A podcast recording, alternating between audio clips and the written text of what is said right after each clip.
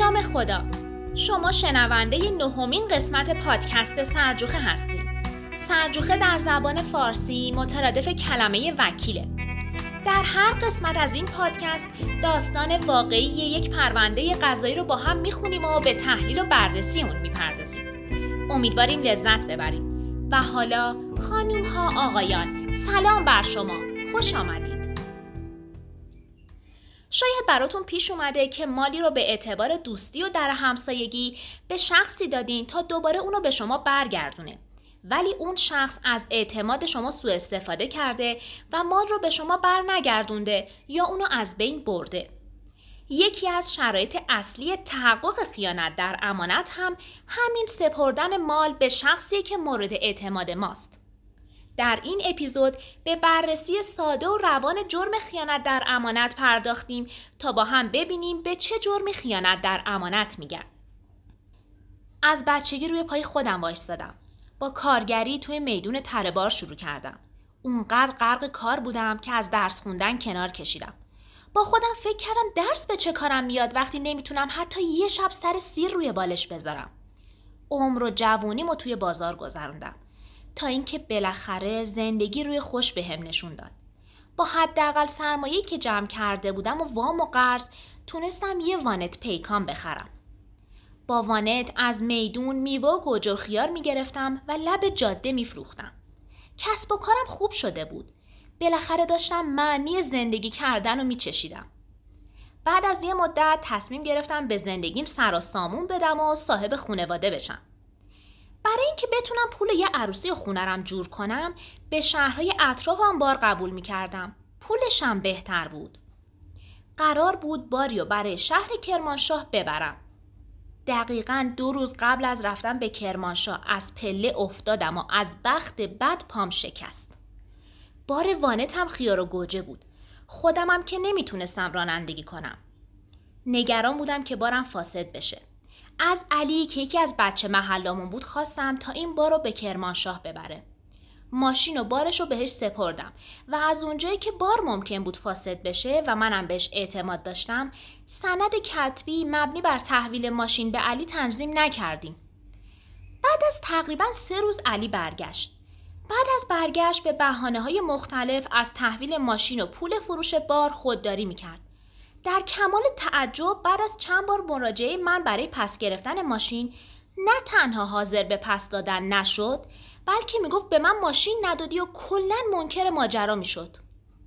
این ماشینم تمام زندگی من بود تضمین خوشبختی من بود. بعد از یه مدت وقتی دیدم چاره ای ندارم به جرم خیانت در امانت ازش شکایت کردم. امانت در اصطلاح عبارت از مالی که به وسیله یکی از عقود امانی یا به حکم قانون نزد امین به امانت گذاشته شده باشه. با هم بررسی می‌کنیم که شرایط تحقق خیانت در امانت چیه. مهمترین مفهوم موضوع جرمه موضوع جرم خیانت در امانت باید عین مال یا وسیله تحصیل مال باشه که در اپیزودهای قبلی عین رو تعریف کردیم. بنابراین اگر کسی فرزند خودش رو به دیگری بسپاره یا اونو نسبت به اختراعی که کرده یا اسرار زندگی خودش امین قرار بده وقوع خیانت در امانت نسبت به فرزند یا اختراع یا اسرار زندگی قابل تصور نخواهد بود. در داستان ما عین مال ماشین وانتی بود که به علی در این پرونده که امین هست سپرده شده بود. نکات مهمی که در خیانت در امانت وجود دارن از این قراره. یک مال امانی باید توسط مالک یا متصرف قانونی به امین سپرده شده باشه. و اگر شخصی خودش مالی رو به دست آورده باشه خیانت در امانت نیست. همچنین تصرف در مال گم شده خیانت در امانت نیست. این نکته از اهمیت بسزایی برخورداره. پس زمانی خیانت در امانت محقق میشه که سپرده شدن مال به امین به یکی از طرق قانونی به شرط استرداد یا به مصرف معین رساندن باشه. به عبارت دیگه برای تحقق جرم خیانت در امانت لازم مالی که موضوع جرمه از سوی مالک یا متصرف قانونی به امین سپرده بشه. پس اگر شخصی خودش مالی رو به دست بیاره ارتکاب جرم خیانت در امانت از سوی شخص منتفی است. عالی ترین مرجع قضایی که دیوان عالی است در یکی از رأیهای خود به این موضوع به صورت صریح اشاره کرده و این نکته را شرط تحقق جرم خیانت در امانت دانسته. به موجب این رأی تصرف در مال گم شده خیانت در امانت نیست زیرا مال به متهم سپرده نشده.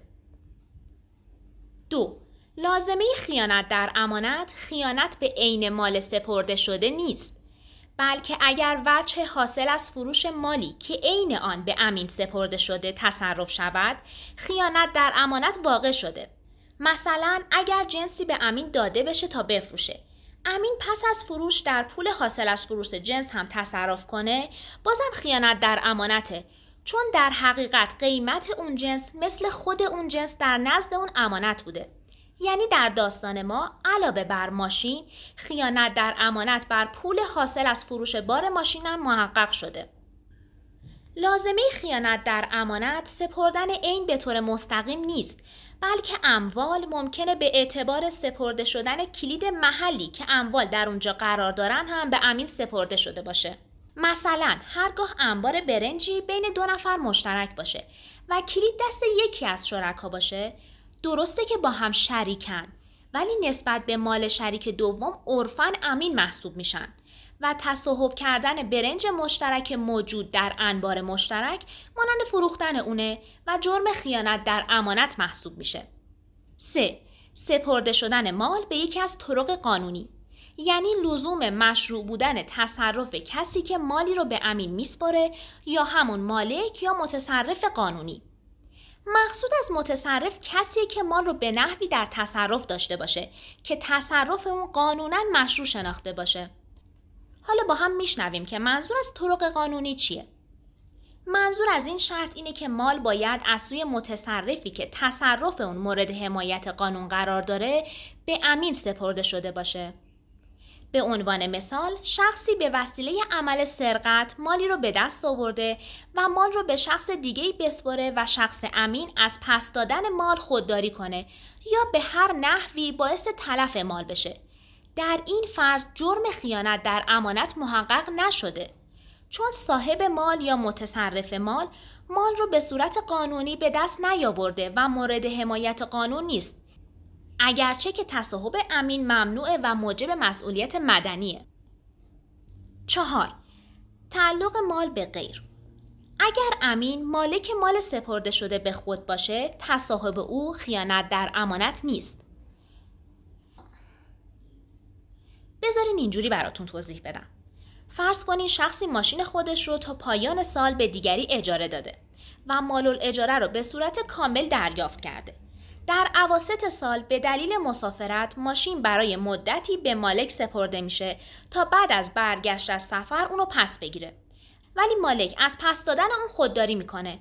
عمل این شخص را هرچند که باعث محروم شدن مستجر از منفعت مال میشه اما نمی‌توان خیانت در امانت دونست چرا که شخص مالک عین ماشینه 5 قانونگذار در ماده 674 قانون مجازات اسلامی مقرر کرده که هرگاه اموال منقول یا غیر منقول یا نوشته هایی از قبیل سفته و چک و قبض و نظایر آن به عنوان اجاره یا امانت یا رهن یا برای وکالت یا هر کار با اجرت یا بی اجرت به کسی داده شده و بنابر این بوده است که اشیای مذکور مسترد شود یعنی پس داده بشن یا به مصرف معینی برسند و شخصی که آن اشیا نزد او بوده آنها را به ضرر مالکین یا متصرفین آنها استعمال یا تصاحب یا تلف و یا مفقود نماید به حبس از 6 ماه تا 3 سال محکوم خواهد شد. در ماده فوق لزوم وجود عقد یا قرارداد امانی یا وجود رابطه‌ای با شرط استرداد یا وجود شرط به مصرف معین رساندن مال امانی از نکات مهم این ماده است. بنابراین می‌تونیم چند تا از عقود معین نام برده شده در این متن رو با هم بررسی کنیم. یک عقد ودیعه یا همون امانت مطابق ماده 607 قانون مدنی ودیه عقدیه که به موجب آن یک نفر مال خودش رو به دیگری میسپاره تا مجانی از اون نگهداری کنه. دو عقد رهن رهن عقدیه که به موجب آن مدیون مالی رو برای وسیقه به داین میده و مال در دست داین امانته. 3. عقد وکالت وکالت عقدیه که به موجب آن یکی از طرفین طرف دیگر را برای انجام امری نایب خود می‌کنه. چهار عقد آریه. طبق ماده 635 قانون مدنی آریه عقدی است که به موجب آن یکی از طرفین به طرف دیگر اجازه میده که از عین مال او مجانی استفاده کنه. نکته عقود قرار گرفته در جرم خیانت در امانت عقود امانی هستند نه عقود تملیکی. بنابراین عقد قرض به مفهوم تملیک عین در مقابل تعهد به رد مثله و از شمول بحث خارجه. دقت داشته باشین که طبق این ماده خیانت در امانت در صورت استعمال، تصاحب، تلف یا مفقود کردن اموال منقول یا غیر منقول یا نوشته های امانی محقق میشه. اگر یادتون باشه گفتم این جرم وسیله تحصیل ماله. حالا وسیله تحصیل مال چیه؟ سفته، چک، قبض و یا نظایر آنها وسیله های تحصیل مال هستند و در حکم خود مال در نظر گرفته میشن. جهت یادآوری باید بگم که اموال منقول اموالی که جابجایی اونها بدون خرابی و آسیب به اصل مال امکان پذیره مثل ماشین. اموال غیر منقول اموالی که جابجایی آنها بدون خرابی و آسیب امکان پذیر نیست مثل خونه و بنا. در متن ماده قانونگذار چند مورد فعل مثبت جهت رخ دادن خیانت در امانت و نام برده. استعمال به معنای مصرف کردن و شامل هر مصرف کردنی میشه. تصاحب وقتی تحقق پیدا می‌کنه که مرتکب خودش رو صاحب و مالک مال وانمود می‌کنه و کارهایی رو انجام میده که فقط مالک و صاحب مال اون کار رو نسبت به مال خودشون انجام میدن مثل فروختن مال مورد امانت. اطلاف هم همین گونه که از لفظ پیداست به معنی تلف کردن ماله مثل شخصی که گاوی رو به امانت گرفته و عمدن اونو تلف کنه.